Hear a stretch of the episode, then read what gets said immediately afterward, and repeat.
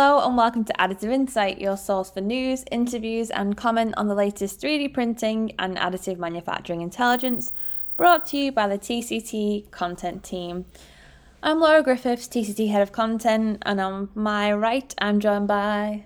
Uh, Sam Davis, group content manager. And on my left, junior editorial content producer Ollie Johnson. We're here at TCT 3Sixty this week. We've got about an hour and a half until the show closes, and um, if you'd have heard the conversations just beforehand, we are all having a big old yawn to get it out, out the way before we record this episode because we're very tired um, after a week at the NEC, but a very good week at the NEC too. Um, as I say, we've been here for TCT 3Sixty and also the very first TCT UK additive manufacturing users group meeting. Um, so it's been pretty full on with um, the exhibition and conference and our award show, all that good stuff. Um, so we are looking forward to to getting in a queue on the M6 on the way home. Uh, but we figured we would just round up a few of the things that we've seen this week from some of the companies. Some companies that have never been to the show before. Um, some companies have got some new stuff to show for us. So there's a few things to run through. Um, we'll talk a little bit about the awards and just some takeaways from the user day. But in general, guys, how are you feeling? Sleepy. It's the point where I, when you do a week like this in the UK, I don't know how we do it in far flung places with less sleep. Um, or literally stifling the yawns, I say that. Um, yeah, like we've not changed time zones. We've driven like two and a half hours down the road. And I'm absolutely knackered. Yeah, like I've, I've, I've spoken to people this week who've flown over from the US, and I'm like, God, I'm so tired, and I forget they're like battling jet lag and stuff, and they seem really happy and sprightly, and we're just like trying to hide yawns under our arms. Yeah, uh, although we have had like back to back, like full days late nights, then socials. Yeah. So like eight a.m. starts, um, and then God knows what hour finishes. Yeah. Depending on how sensible you are. Or we stayed at the latest. He did. not to be a snitch, but he did. So how are you feeling, Ollie? Um, I feel alright because I stayed up late, but I was on the Pepsi. Okay. about midnight, so I'm not feeling too bad. Just, just tired, not hungover. but we did have a good time last night, though, because last night was our uh, annual TCT Awards. It was the fifth one, and it's always a really great event. But uh, I think I say some of the cool things we had in the categories last night. Some very happy people taking on trophies as well. So mm. that's always a really nice thing to be a part of. But we're suffering for it today, sleepiness. Yeah. Because we have early like meetings before the show. Yeah. Um, and we had to pack and check out and mm-hmm. all that as well. Fun. yeah, a lot of fun. But on to the actual event then. So this is the first time that we've kicked off TCT 3Sixty week with a different event. So we're always listening to what the industry wants. We're always talking to the community and finding out what can we do to really help with this. The mission that TCT has of accelerating the adoption of additive manufacturing and something that has been talked about for a very long time now is the idea of bringing some kind of user group concept to the UK. Um, it's been talked about at the additive manufacturing users group in the US a lot. Um, of course, in the UK, we thought it would take some kind of different shape. And for a long time, people have talked about what does that look like, who should do it. And so a few months ago, we said, we'll do it. Why not? Um, and it's come together very, very quickly um, over the last few weeks. We decided to do it as just a one day event day before the show here at the NEC. Um, very dedicated topics about some of the challenges and key areas that actual users of additive manufacturing really care about. We took on ideas from a steering committee to work out which topics were most important. So it wasn't just you know what we think people should be talking about. We genuinely wanted that user input to decide. Um, and we had such a great bunch of people. This first one it was it was invite only. The idea was just to keep it to a very small group of just UK based users of additive manufacturing. Um, and I've never sat in a room like that before where it was such a tailored group of people.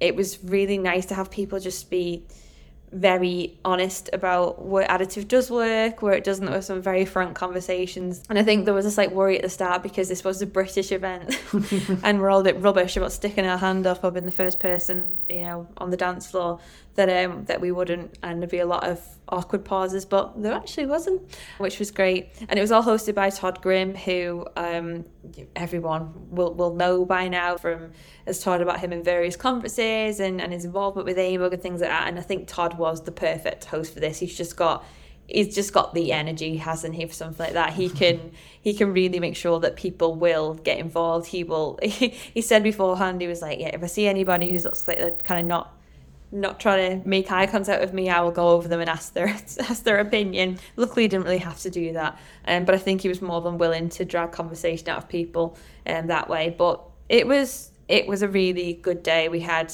a lot of things to take away from it. I know that our team we're going to be putting together a bit of a report, um, just on some of the findings from the event, not actual direct quotes from people, direct opinions, because it was very. We decided in order to keep the day very open that we would have rules where um, you know whatever was said in the room that day you know we were not going to attribute quotes or, or opinions or, or anything to companies or individuals. So it meant that people were much more willing to be open and honest about their work with the technology. So you know we're writing a report on some of the findings but the idea is to put that out back into our industry to get further feedback and then make it better for the next time we do this which i'm sure will be um, even bigger next time. But before we get into some of the key themes, I just want to get your general thoughts and how you think the user day went. I messaged you at one point during it that it felt a lot like AM therapy. you did. um, and I said, How does that make you feel? Um, oh, we're hilarious. We yeah. are. And it, it did kind of have that, but it was um, it was good. I wasn't really concerned about the whole British shyness thing because we did a global perspective thing this time last year and that was fine actually. Once mm. once people, um, I think maybe we we kind of do ourselves a disservice. I think maybe the the UK is a really really opinionated population, and um, I think especially when you're in an environment like that where it's like-minded people, there's only I don't know I, can't, I don't know the exact number that was in the room, maybe like forty odd people, mm. um, and they all know what they're talking about. I feel like, and they've got a lived experience of it. I wasn't really worried about that. I think maybe at the like very first thing, who's going to be the first to put their hand up? But as soon as one person does um, and brings out an opinion or an issue that they're having, um, or is just looking for somebody with a bit different expertise to them, then we know this from from coming into the industry with little experience with mm-hmm. technology, mm-hmm. how helpful people want to yeah. be, and I think. Um, you know, we, we see that and we hear a lot about it when we go over to the States for AMUG, and I think we saw that over here, right? There were people who had issues with certain processes, and people were trying to help with those solutions um, and offering their own thoughts on that. So I think it was a, a good, honest discourse. Mm-hmm. Uh, I think it was a relative success. Um, obviously, we'll go away and tweak a few things, I'm sure, to make it better, but mm-hmm. I, I think considering we we probably started actually organising it eight weeks ago. Yeah.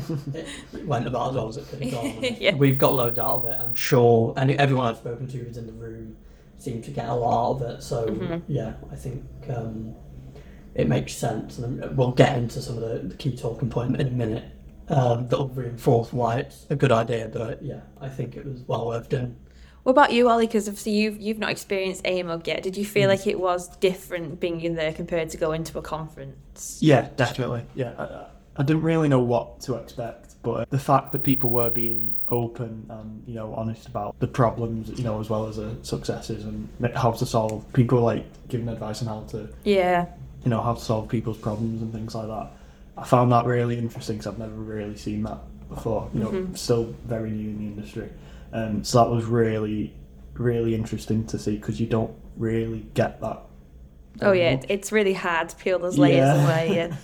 and just the the amount of knowledge in that room as well was, you know, very very impressive.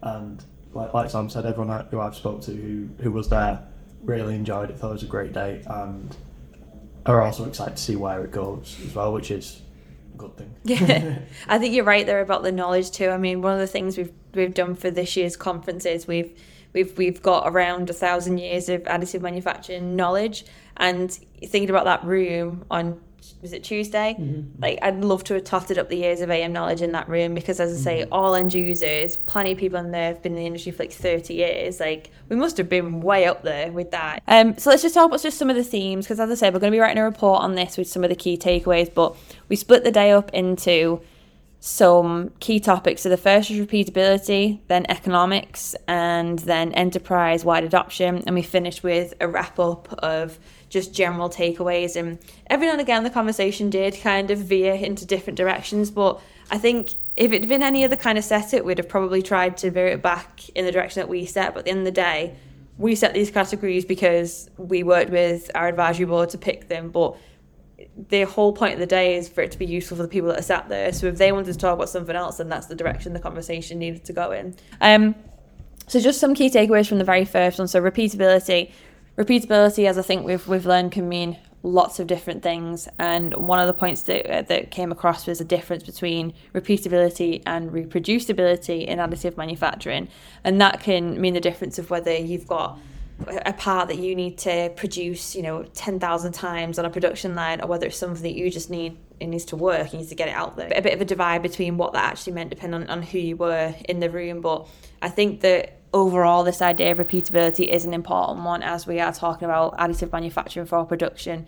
And one of my favourite takeaways from it was, know I want to ask you about this in a second, Sam, but was this whole idea that for repeatability, we're not actually going to get repeatability until we really start to scale additive manufacturing and get those volume numbers because the only way to get that is to keep doing it and to get the data and to work out where we're going wrong. And that's that's the only way you're ever going to get that that true repeatability in additive and we just don't quite have the volumes yet. I know there's actually there's some examples where we do have those kinds of volumes but I think in general probably not and it's a point that I know that you you've you've tried to make this point several times in this podcast, Sam. But I know that you've had conversation about it this week. This whole idea of additive versus rapid prototyping and how we shouldn't really dismiss that.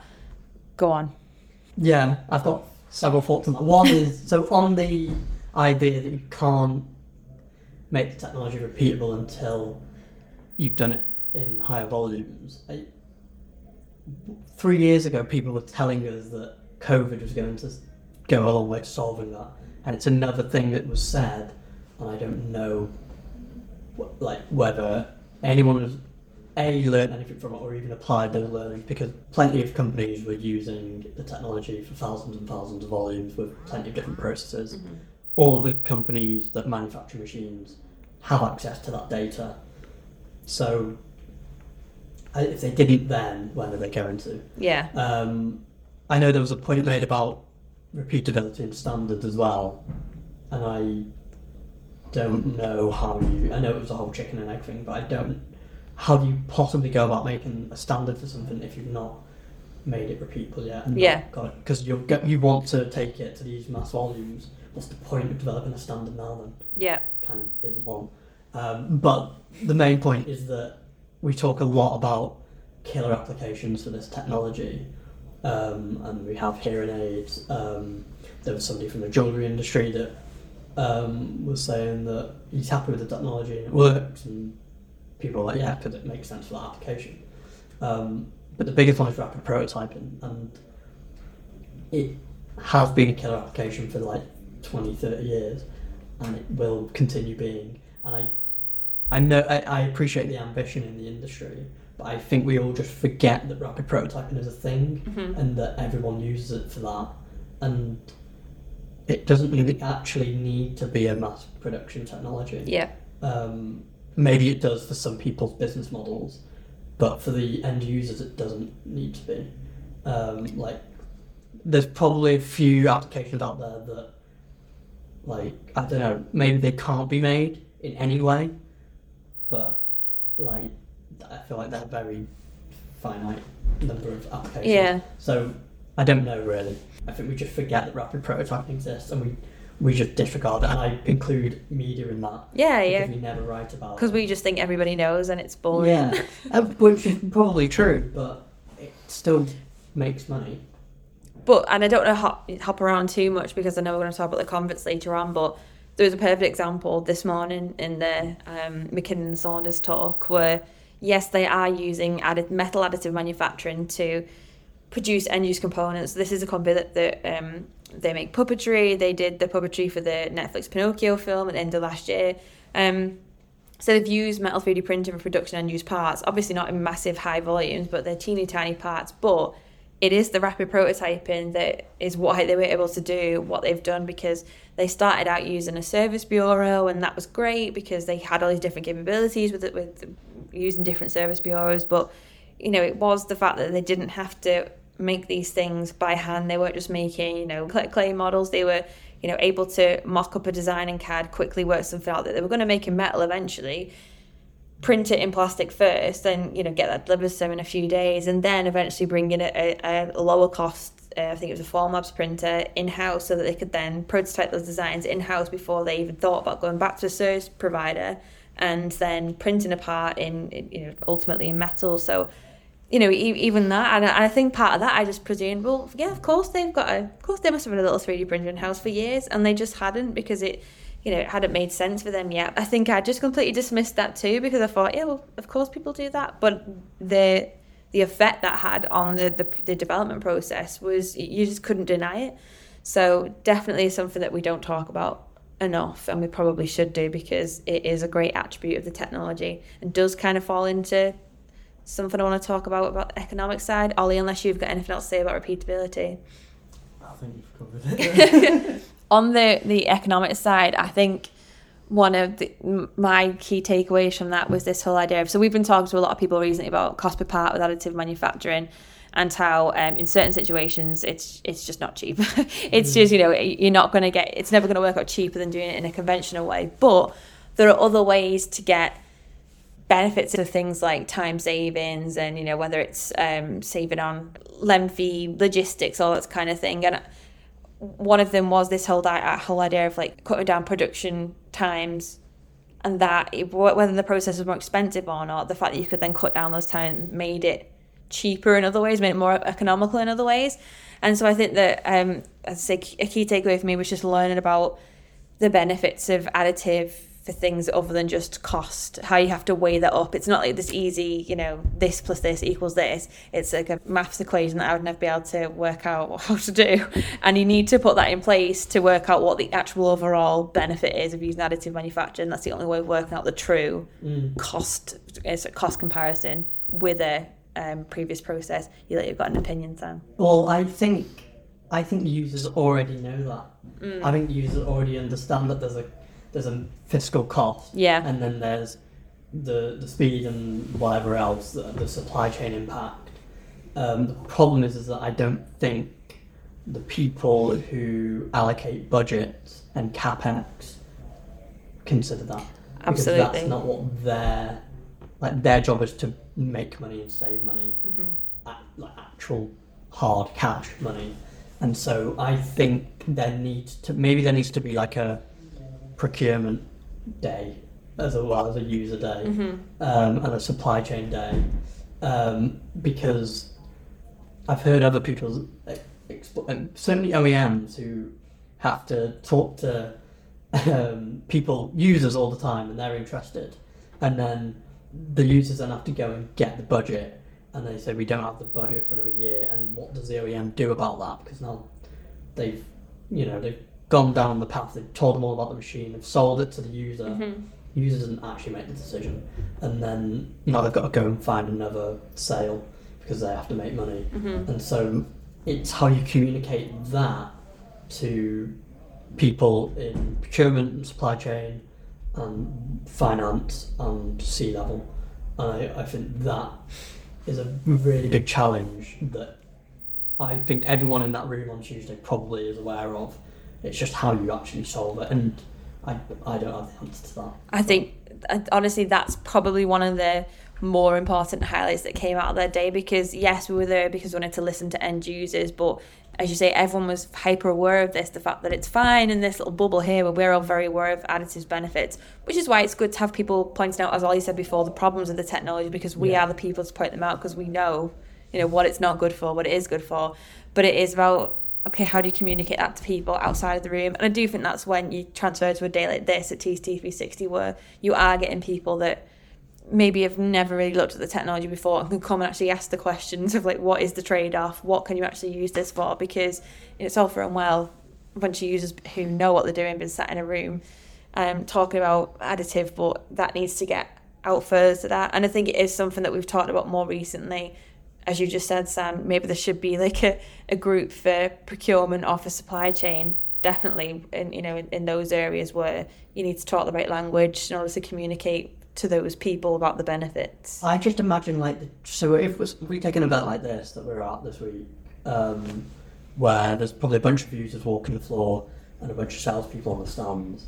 Salespeople sell to the users, as sell as in sell the idea, and then it's basically like Chinese whispers. Oh, yeah. Think, like any conversation I've had this week, I remember probably three percent of, Mm-hmm. and I've, I'm now coming on to this podcast trying to remember what I've what I've heard, and they're gonna have to do that next week when they get back to the office to their higher ups, and I just wonder how much is lost in that chain Oh yeah. by the time. So this per the basically you, the the OEMs are relying on the engineers to be also really good like salespeople as well Mm-hmm. to sell the machine to their decision makers. So we know this week that some companies have brought up to two dozen people. I imagine that's not two dozen engineers. That will be Oh a, yeah, yeah, a, a you know a selection of people from different departments there. yeah. And but then it's the I guess it might even be the smaller organisations who they don't have twenty four people to send because they True. don't have twenty four people. Yeah, Um, but they send their engineer, and he's then got and it's a tighter budget and all those kind of things. So Mhm. it, it must be difficult. Um, I don't even know what we said to even start down. this path, so. Well, we'll just we'll move on to the last bit because I don't want to spend the whole thing talking about the user day because you'll have to download the report afterwards. yeah. Um, but the the final section that we talked about before we did our wrap up was the enterprise wide adoption. So the idea of so you've installed a 3D printer into your business. That's great. What do you do next? How do you? I suppose similar to what you were just saying. Like how do you communicate that to other sections of your business once you've found an application? How do you um, spread the value of it? I think something that an advisor said was important was this whole idea of making sure you've got an additive champion in your business because if you don't then um, you know you're just not gonna you're not gonna really get anywhere with it but then not only that you can't just have an additive champion for the whole business you've got to have champions for certain sections of the business so you know it's it's fine to have somebody in, in, in a department who loves it, but then you need someone in the next department who's actually going to try and find applications. I think that's true of a lot of things. You know, you, you do need champions to show where where things work and really follow something through. But what was interesting about this section was that I think this is the, the conversation that veered the most outside of the direction that we that we intended for it to go in, which again mm. was absolutely fine because the whole idea was to have the conversation that people wanted to have, and it veered more towards education. Um, I think that's still relevant to enterprise wide adoption because it's not, while we did talk about things like education in schools and how early you introduce people to, to additive, we did talk about how do you then educate within business to the benefits of additive manufacturing and how some companies that they'll host their own in-house training programs will have online resources that they've built to show people how to use additive but it was just interesting to hear how important education was. I think it is in terms of teaching other parts of your business, like what the benefits of additive manufacturing are. But I just don't think I expect it to be such a big topic that day. I think what I don't know how anyone goes about doing it, but one of the ideas that came from it, I th- or at least what I interpreted as one of the ideas, was having users help users, and the idea of people being willing to spend two or th- just two or three days a year to do that. And there's, there must be a way of having a, some kind of channel whereby literally users of an aerospace company, for example, is showing a medical company the ropes in terms of how to apply additives. So you're mm-hmm. not you're not educating a competitor, but you're educating someone in a different, completely different industry that will never be a competitor. Yeah. But you can almost like knowledge transfer, and I I don't know whether that can be a thing, but if it could, that would be good. I, I know it's something that we want to try and facilitate with this additive manufacturing network that, that we've built. Hopefully, a place where people can find a group to go and share that information because that was the other main thing from this. People were very willing to share in that room that day, but then, you know, there was the awkward question asked of like, okay, that's nice that you've all got this, but would you be willing to actually put this online and share this information with your competitors. And not a lot of people put their hands up. And that's the business's fault you know a lot of the time because they don't want to share exactly. their ideas. And i don't know how you change that really because that's just how a lot of business works. But you know that there's definitely elements of that. And i think one of the suggestion was this, this idea of which is something that i know that we want to do more of and um, just you know from a concept perspective is more more success and failure stories of additive manufacturing, showing what people have tried beforehand, but then not just showing what the application is, but the whole how and why. Um, and I do think that is very important because it was useful to hear examples of how people have tried things and it's just not worked because you know we, we, we absolutely know in that room that it's not a cure all for, for everything you do have to to pick where it, where it makes the most sense so yeah I think we, we're working on some kind of way of facilitating um, mm. that education. Um, it just, I think it just takes time to build the resources for it. Quickly, a couple of things I want to mention, which was specifically, I think, like kind of holding the UK to account because obviously, well, the predominantly the people in the room were, were from the UK um, and working in the UK. Um, one of them, I, I think it was targeted more at like the technology development as opposed to the use of it, but made the good point of what is the UK's unique play narrative, and I think we have a really good, um, like, group of researchers mm-hmm. and a lot of PhD work going on, a lot of work in universities going on. But in, in like in terms of, you know, maybe like Germany, for example, you would associate maybe with metal AM, um, and historically America, loads of legacy in, in on the polymer side um, and it doesn't really do any one thing amazingly. Mm. It does a lot. It does like there's a wide, you know, it's kind of like a spread thinly across everything. But I think that was a good point. The UK doesn't isn't really coming with a, you know, a load of expertise in one specific area, and the other was um, that was made. It was made on the day, and it was made again on the Wednesday when there was a panel session on the main stage, which kind of um, took some of the takeaways and, and, again kind of brought that discussion onto the, the show floor for a, a, much briefer period than, than the entire day that we had on Tuesday. But it was that the UK government's not going to help you. Um, it's shown that it's not going to help you, not just this iteration of the government, but for decades mm-hmm. now, the government just yeah. hasn't given any care to manufacturing and it, and it barely invests. And it's really stupid, quite objectively stupid, I would say, mm-hmm. um, to allow what was a really good manufacturing country to become one that just isn't really mm-hmm. in the mm-hmm. grand scheme of things. Um, but the point there is that you're all going to have to help each other because you're not getting it from anywhere else. Um, so, um, and, and, there were a few people in the room actually who had contributed to the, the national strategy yeah, two years yeah. ago, and there was an agreement that there was loads of good stuff in there but equally it was an absolute waste of time yeah. because nothing happened.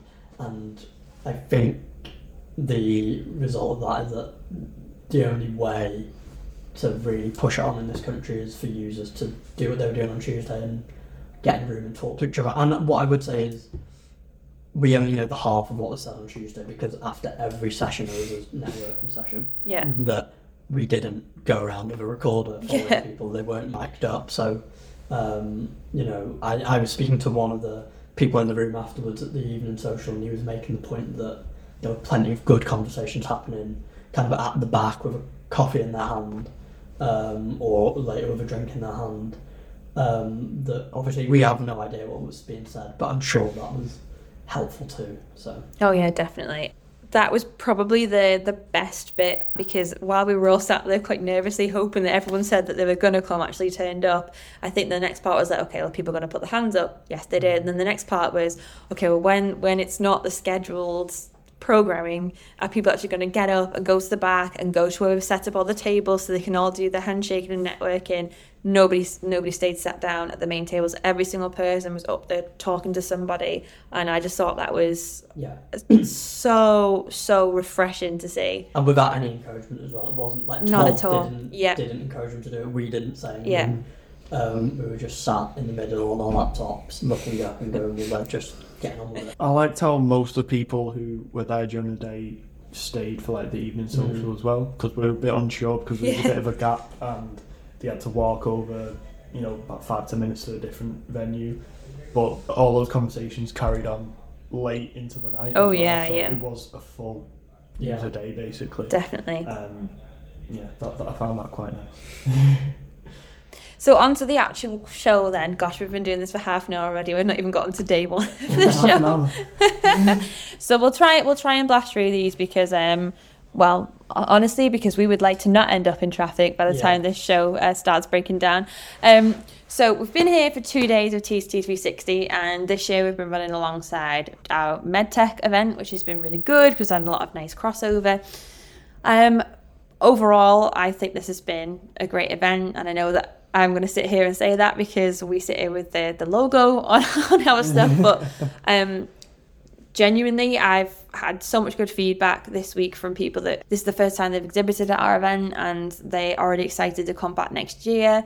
Um, I've spoken to you know people that have just been overwhelmed by the kinds of companies that have come over to Derby's. And Sam, as you mentioned before, you know we can see the people that have come through the kinds of companies, the companies that have sent you know staff in like double figures to just to, to walk the floor, and um, it I, I feel like there has been a, a proper buzz this week. It's nice when you go up to somebody on a stand and they they repeat the names of the companies that you know are here. Yeah. And they've like, oh, they've been to our stand. It's like, well, good. They, like, Yeah. They've not just registered. They have. We told you.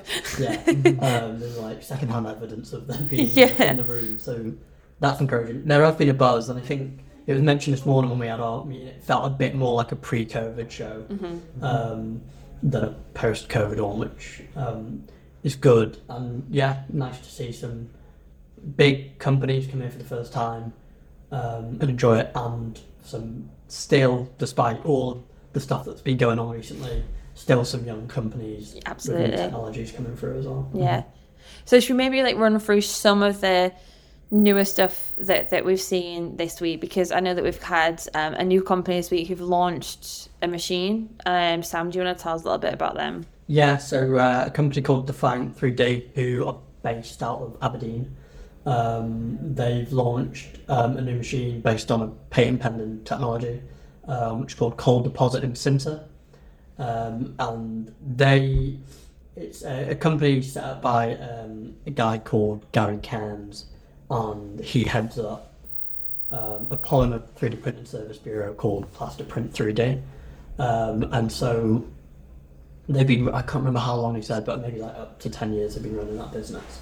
And about halfway through that kind of lifespan, um, they wanted to expand into metal and they just couldn't justify the cost of it. But it's always been of interest to them. And so he was telling me that he five years ago he had a thought in the shower about how a metal process could work and he's been developing it ever since. And um, they launched it this week. Um, so they launched a Defiant 200 system um, with deliveries hopefully scheduled for, for Q1 2024. Get a pre-order offer this week. Um, Oh, nice. So you can, I think the, the, the machine's going to cost £40,000, like regardless, but you can put a deposit down and get to the front of the queue um, this week with shipments commencing um, in about six months, six to nine months. Um, and the way the technology works is there's a 200 by 200 by 200 millimeter furnace um, with printhead technology depositing two powders into that volume. The first powder um, is the build material, so currently that's only 316L stainless steel. Um, and then the second is a support powder, which is a higher melting point. Um, and so as the printhead moves across the XY axis, toolhead deposits both powders into the furnace, um, and then the Z axis generally gradually moves downwards Um, and then once the volume of, of the furnace is filled with powder, the lid comes down, seals the furnace, and then thermal elements inside the lid heat furnace up to the sintering temperature of the, the metal build powder. The support powder, because it's got a higher melting point, doesn't melt, so it's just powder at the end of it, um, which is supposedly quite easy to remove. Um, and then after that, you put the, the part, the actual built part, through whatever post processing step, sandblasting machine, whatever. Um, so, yeah, they basically launched it this week, and then moving forward, it's quite a, it's a different technology to what I've ever seen. It's um, it's quite a small platform as well. Um, it's not, you know, you could probably fit it through a doorway. I would, I would imagine. Um, and they going forward, they they're kind of going to explore tool steels, Inconel, and titanium materials, and then there's also scope to process copper, brass, aluminium, and precious metals as well. Okay. Um, and so I was asking him, um, like, how would you scale this up? Um, and they can, he reckons they can scale it up, but he was a bit more interested in scaling it down um, and making it cheaper, maybe using a cooler temperature with some of those other materials. So I think precious metals is something they want to they look into. Oh, Um, interesting. But yeah, the, the I think what they would probably do first is to make it a smaller format, smaller dough volume, um, lower temperature materials. Um, and he had a few people. I think he's got a few friends who set their own businesses, and they're asking him why he's selling it at such a low um, price point. And his response is basically, I could probably sell it for five times as much, but that would go against the point of why it was designed and developed. That was because for companies like his, a lot of the technologies out there just aren't affordable. So, um, so yeah, that was launched this week, and that was a company that had had some of the bigger names of the the visitors come by his stand. So um, yeah, they seemed interested in it. Um, at least uh, you know from a distance. Yeah. Doesn't mean they're going to buy it, but um, yeah, they had a good week, um, and it was uh, yeah interesting technology. Nice to have a, UK based company as well doing a, a UK launch. He's from Aberdeen, so he's got a ten-hour drive tonight. Oh. Wow, how journey in some context. Okay, so we can all stop moaning then, Yeah. please. what about you, Ollie? I know you've been dotting here, there, and everywhere, looking for more freebies and not really found any. I've not got a lot this time. Um, I've got quite a few from Prusa. They have some good ones. They're, they're, they're the, the top company in terms of freebies. Yeah. Okay. in your ranking system. Yeah. So tell us about some of the people you've been to see this week. Okay, so uh, a company who I met for the first time this week, who actually celebrated their one year anniversary of existing yesterday, um, was Construct 3D. It's a UK based, uh, small family run company, and I, I just I fell in love with like the story of how it started. Basically, it's really it's a really nice story of um, Jacob. I think it's Jacob Lord is his name. Uh, his mum bought him a 3D printer. It's like I think it was his 18th birthday, and he this this kid's like he's a genius. Basically, he wasn't happy with how it worked. It was too slow for him, so he took it apart and he basically built his own printer that was faster. And started printing stuff like during the COVID pandemic, and he was printing these things like really, really fast, like three, four, five times faster than other printers. That he just built in his bedroom. And then they thought, oh, wh- why don't we actually start selling these? So they made the company Construct 3D, and they, you know, they've had a successful show. You know, mm. they've had so much interest in their machines. And just to give some statistics on how fast Go on. the printers actually are, um, 320 millimeters per second, which Okay. is That is- very fast. um, and something I, I really liked seeing was um, they had this. This is bringing some of my outside 3D printing nerdiness into it. they had a few Star Wars themed Okay. builds on the stand, and Jake said I was the only person who recognised the Jedi Temple Guard mask. Uh, it was full size, lots of very very fine detail, and it was printed in like seven hours. Those words meant nothing to me. As in, did, did you know you were sat next to the coolest person that you've sat next to? Can't. Um, another feature as well. I thought this was just um, a design aspect of the printer. The sides look like they're made of wood. They're actually made of bamboo. That's not just for looks. Um, it's a functional choice as the fibre um, absorbs the vibration Okay. of the system before it can affect the print. Um, so the print the print list remains like really really stable, and then that combined with like the, the specific type of nozzle that he uses um, contributes to the speed of it and the high quality in the detail. I thought you were going to say that was a sustainability choice, and I was going to tell you that I have a bamboo toothbrush with me this week. Oh, look at Sam saving the uh, planet on his own. the website says sustainable by nature. So Oh, there yeah, we go. just- yeah. I can be a strong too. He liked my uh, Death Star cufflinks at the end. Okay, okay.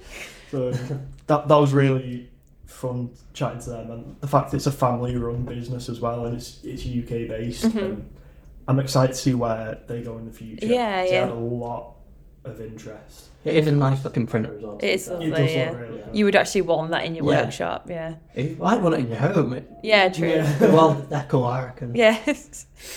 Yeah, so I'm, I'm looking forward to see where they go in the future because obviously they've not existed for very long, Mhm. and um, the the brains behind it and just how uh, how enthusiastic you know everyone is. Um, I think they're going to go places.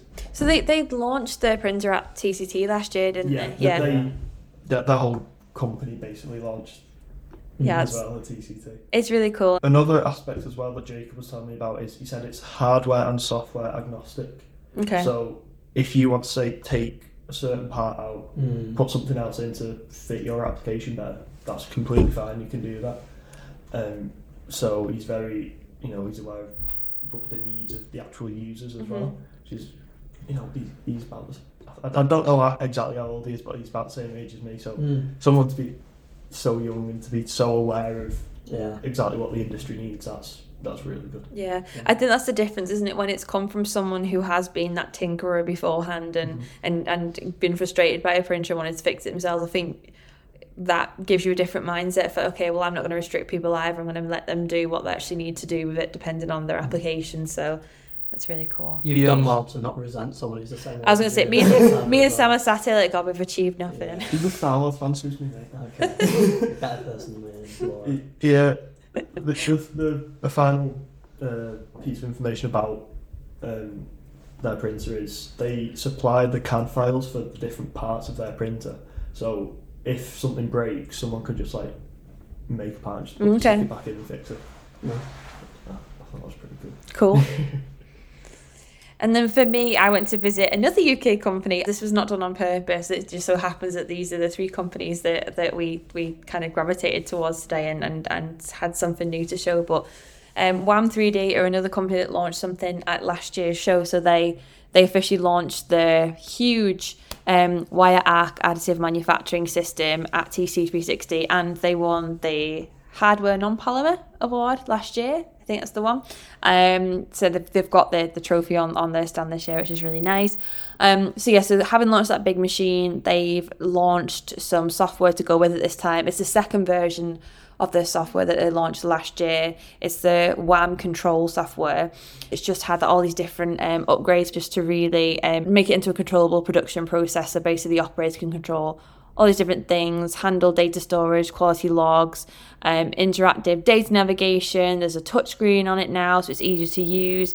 Basically, just kind of giving you this compliance in a really repeatable way. Um, there's plenty of different little add-ons you can do with it. So you can um, initiate um, automatic cycles for shielding atmosphere establishment maintenance all these kind of things that we probably don't think about. But as a company that has okay only existed for a short while in terms of technology but um, the technologies they've been working with has existed for quite some time that they've obviously learned and realised they need all this stuff to go with it um, the software has been in development since 2015 and it's been supported by funding from Innovate UK as part of um, this HP um, project.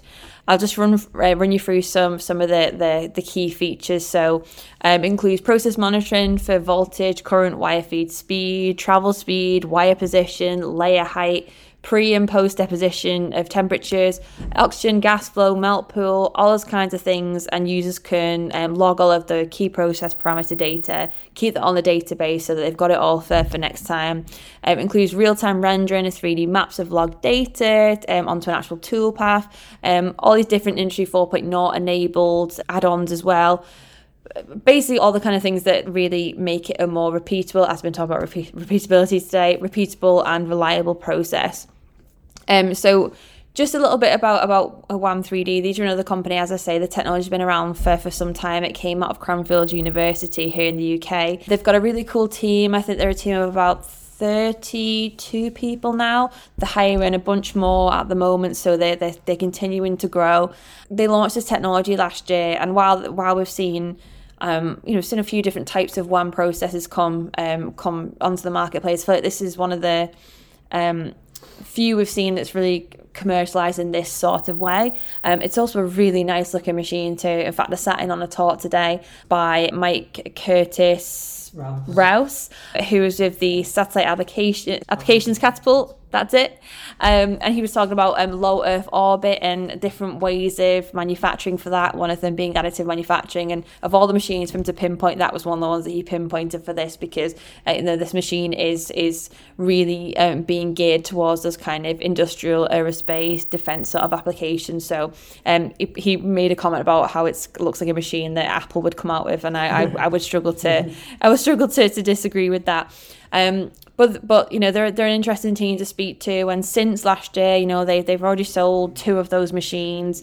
They don't just sell the full machine either; they sell like the the end effectors that they build. They sell them and the software side and all the stuff that goes with it. And they've sold a bunch more of those as well. So they're doing really really well. They're really getting a, a- attention for this technology. So I'm interested to see how that progresses now. And I'm sure we'll, we'll, we'll see plenty more of them um, over the next year and hopefully again at TCT 3Sixty um, in 2024. Oh, that feels horrible saying 2024, isn't it? That's like halfway through the decade. yeah, that's that's that's pretty disgusting. Uh, okay, Mike as well has maybe the coolest job title I've ever heard. go on. Is it director of Beyond Earth? Beyond Earth. Oh yeah, yeah, it That's is. so cool. It is. A He- lot to live up to, though, isn't it? Oh yeah, Yeah. definitely. I really enjoyed that presentation today. I thought it was great. Should we talk a little about the conference actually while we're here now? Because I know that we've chatted for, for a long time already.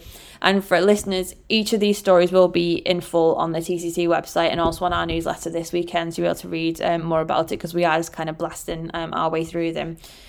So the conference um, has been across four stages over the last two days at TCT 3Sixty. Um, I think it's been great. Of course, I'm going to sit here and say that because it's built by our content team. Um, but it, it genuinely has been a really impressive conference. The variety of topics that we've covered.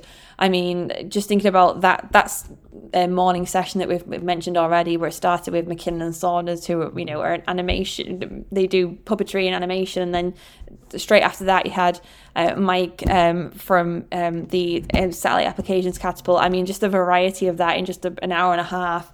Um, it's been a really exciting few days, really informative few days. We've had panel sessions, we've had some good doses of reality from people, kind of debunking some of the myths around additive manufacturing's claims. What have been some of your highlights from the conference? Um, mine was a very specific takeaway from um, Phil Reeves' keynote on sustainability, um, which was full of like, um, you know, data, and he's done a lot of work to pull all that, pull all that together, and he used um, different examples of, of parts and processes to to kind of compare the sustainability in inverted commas of AM compared to casting or CNC or, or whatever else. Um, but one of his points was that um, perhaps too much is made of localized manufacturing as a sustainable way of producing things, and so he he got this table of a load of different countries, maybe like ten different countries, and their um, kind of the, the energy that they use in, Mm. in those nations, and, and whether they're renewable or whether they're nuclear, um, and a percentage of them. So like Norway's got really great renewable energy, like ninety plus percent, um, and India doesn't. And so his point was, you can't just put a factory in India, manufacture it in India, and you know distribute it within India and say it's sustainable when you could probably manufacture it in Norway, uh, distribute it to Mhm. India, and because Norway's energy is so good, it might be more sustainable to do it that way.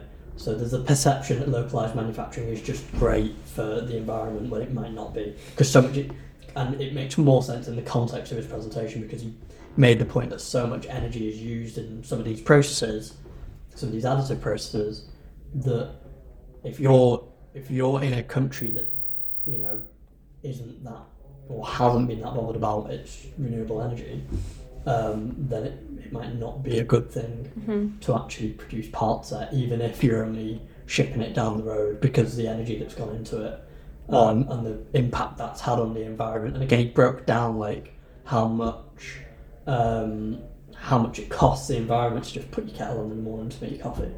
Um, and so he'd done this massive breakdown and made the point that you can't just put a factory somewhere and say it's sustainable when it might not be.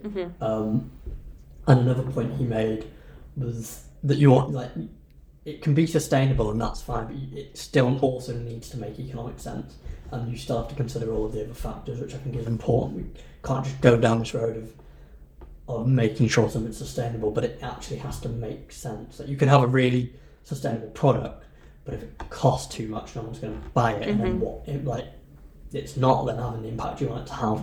So um, I'm sure we've recorded that presentation. Absolutely. I'm sure we will do something with that Yeah. because it was an awful lot of information that, having slept, I am never going to remember. but that one stuck out, and I thought that was an interesting point that I hadn't seen made until I also sat in uh, Sherri Monroe's presentation from the AMGTA, and she made a similar point.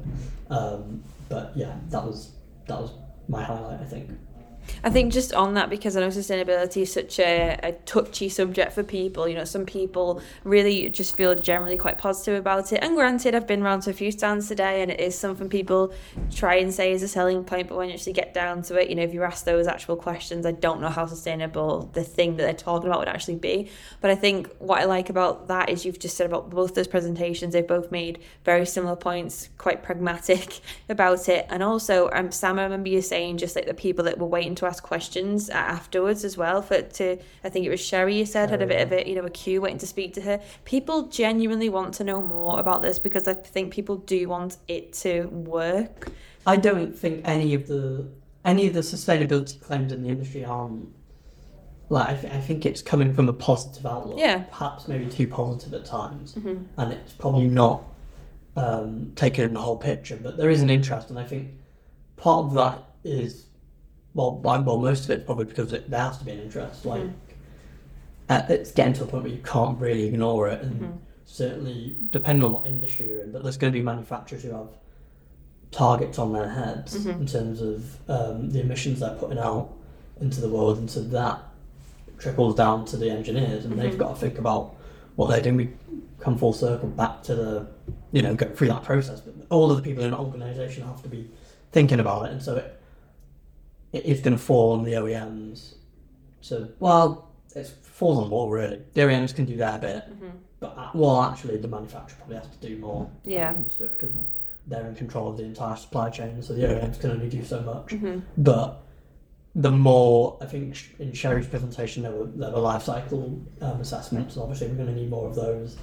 Um, but yeah, I think having those discussions this week helps put it all into context a bit Um, because it's obviously a massive issue. It's a mm. massive issue, A, because you know the world's on fire, but B, because all of these companies have to figure it out. Mm-hmm. Um, and I think the only way they're going to do that is by talking to each other and and, and probably working together. Yeah.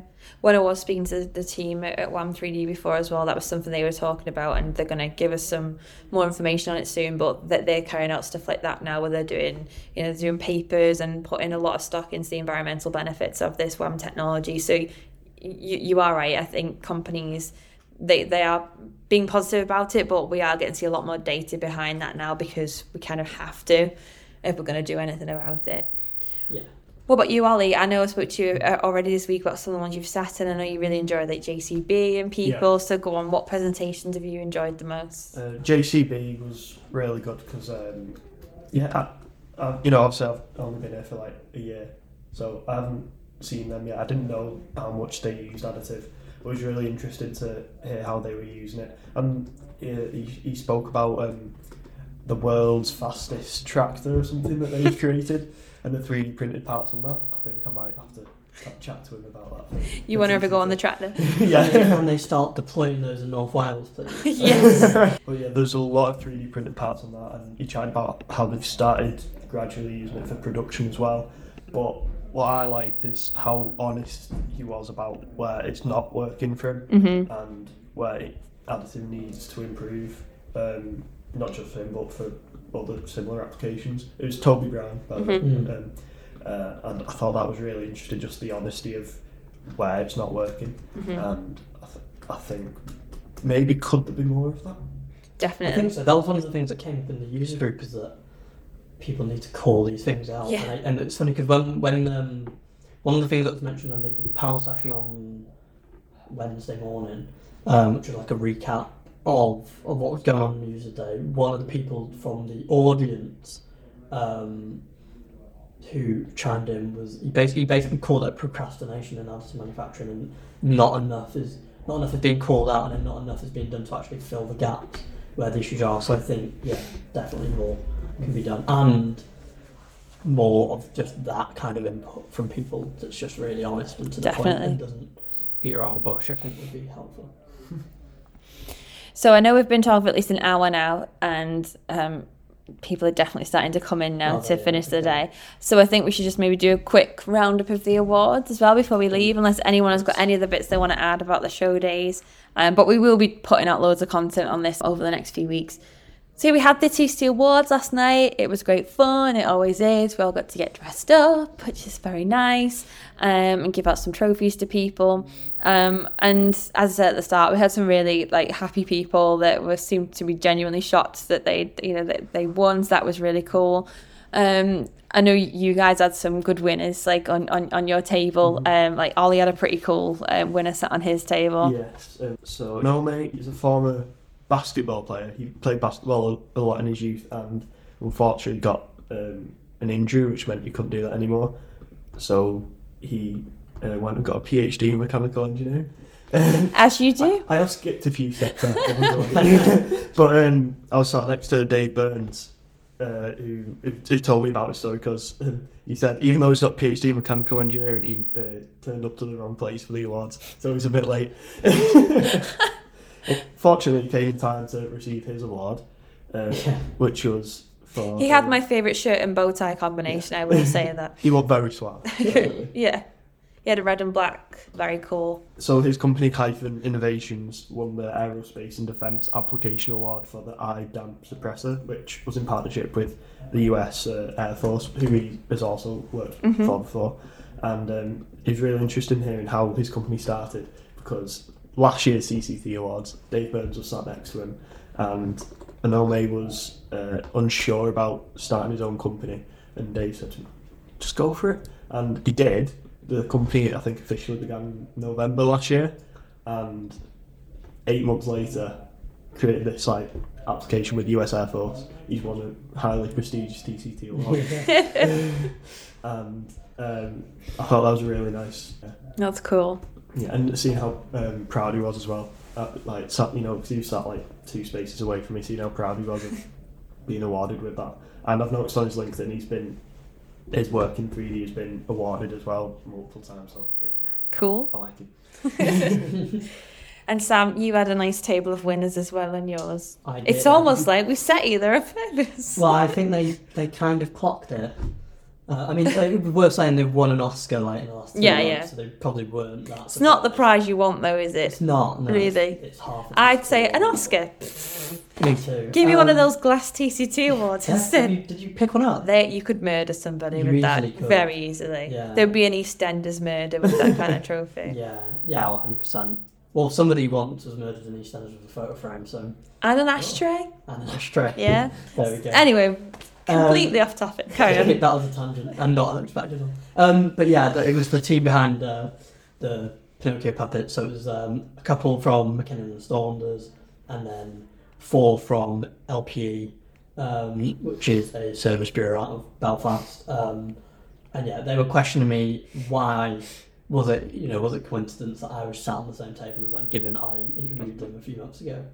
Um, and I was like, oh, I don't know what to say because I obviously didn't want to give it away that they'd won, but they were the only ones that I could remember that had one. Um, but yeah, it was really good, and it's a really great project. We've just sat in a session this morning that um, I'm hoping we can do something with that recording because there was so much detail. Oh yeah. Um, and if you factor in that I spent more than twice the amount of that amount of time with Richard Pickersgill in January, um, you'll understand how hard it was to get that story into 1600 words, yeah. which was 400 words above the word count anyway. Um, Sorry, Matt. I'm a but designer. yeah, Matt, if Matt was sat in that session, who's our designer, he would understand the struggle um, writing that article. Um, but it's um, yeah, an amazing project that I think he said the first time that Guillermo del Toro got in touch with them was 2005. Yeah. Um, and it's a 30 year old company, so it's basically half of their existence Crazy. um, has, has been working on this just in some capacity. It's, it's paused along the way because they couldn't find funding for the film and, and whatever else. But the work that went into it, um, from prototyping and the back and forth, once certain people came Mm-hmm. to be involved in the project and would have such high standards that they weren't happy with the with the puppet and it pushed Mackinnon and Saunders to improve it. Um, it's really interesting and just it was really nice to see. I know Richard was dreading it because he's not a public speaker, but nice to see such a full audience and nice again to see people queuing up afterwards to ask questions about it because it's a really interesting application. Um, and we talk about this kind of thing all the time, but with an application like that, everyone can relate to it because everyone likes to watch movies, um, except me. Uh, yeah. Except Sam. um, but yeah, a worthy winner, and that was a really strong category as well. Um, so I know they won an Oscar and all of the other awards, but they've done well to win that one as well. Oh yeah, it was a really hard category that, and we had like you know Wakanda props in there, and yeah, There's Julia Koerner stuff in there. yeah, well. amazing. And Sam also had the best awards acceptance speech. He did. a rousing speech. yes, um, Sam. You know, said one sentence, and just everyone else forgot about everyone else's lovely heartfelt speeches. All the lovely winners. Sam just came and took it all from everybody. Great. On my table, I, I so I sat next to um, one of the Formlabs team members, and um, I don't think I just don't think they ever expect, expected to win. So they were up for the um, the hardware award for um, for polymers, and um, I, I don't I don't know why that they didn't expect to win. I don't. Know. It's because it wasn't necessarily like an actual and they can do three D printing. So they won it for the automation system, um, which uses the the Form Three systems, but means that you can stack them, have the system of automation, so you can really just scale up 3D printing. Um, so yeah, so I, I don't think they expected to win, and I was just I was sat there and I, you know, I, I kind of I had an inkling I couldn't quite remember because we were sat in the judging process, but it was a very long time ago now.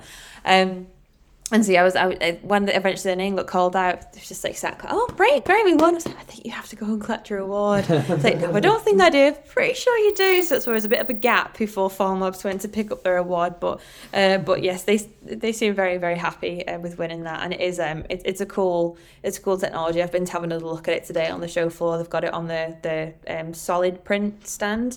Um, with some other really cool stuff actually, which I, I do want to write up. They've got some really interesting uh, post processing technology. It's not just for Formlabs um, SLS technology, but that is kind of what it's geared towards. Um, but it's like a three in one um, post processing dyeing system. Um, it, it's it's really cool.